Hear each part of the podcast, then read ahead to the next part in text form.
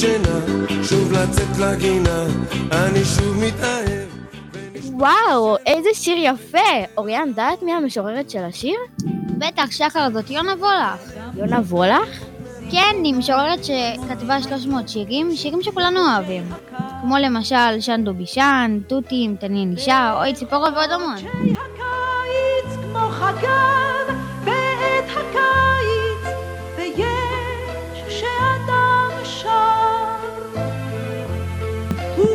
אני מכירה את השירים האלה, איזה כיף לדעת, אבל מאיפה השם המשפחה הזה?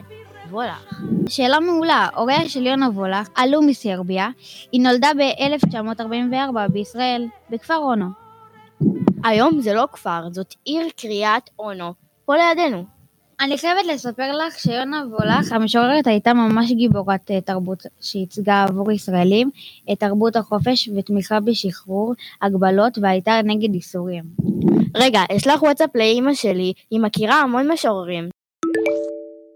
אמא שלי עדכנה אותי שיונה וולך הייתה פורצת דרך בשירה העברית, נכתבו עליה ועל הסגנון כתיבה של ספרים רבים. הגדירו אותה כמובילה שירת נשים. שירים רבים שלה הולחנו ויש להם אלבומים שלמים.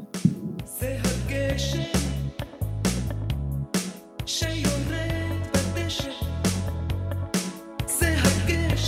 כן, היא מעוררת השראה.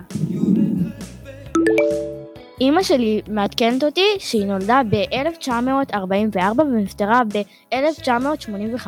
הבנתי, רוצה שאקנה לך שוקו ו- ונקרא עליה בוויקיפדיה? מאוד, אוריאן, שיהיה שוקו חם, בסדר?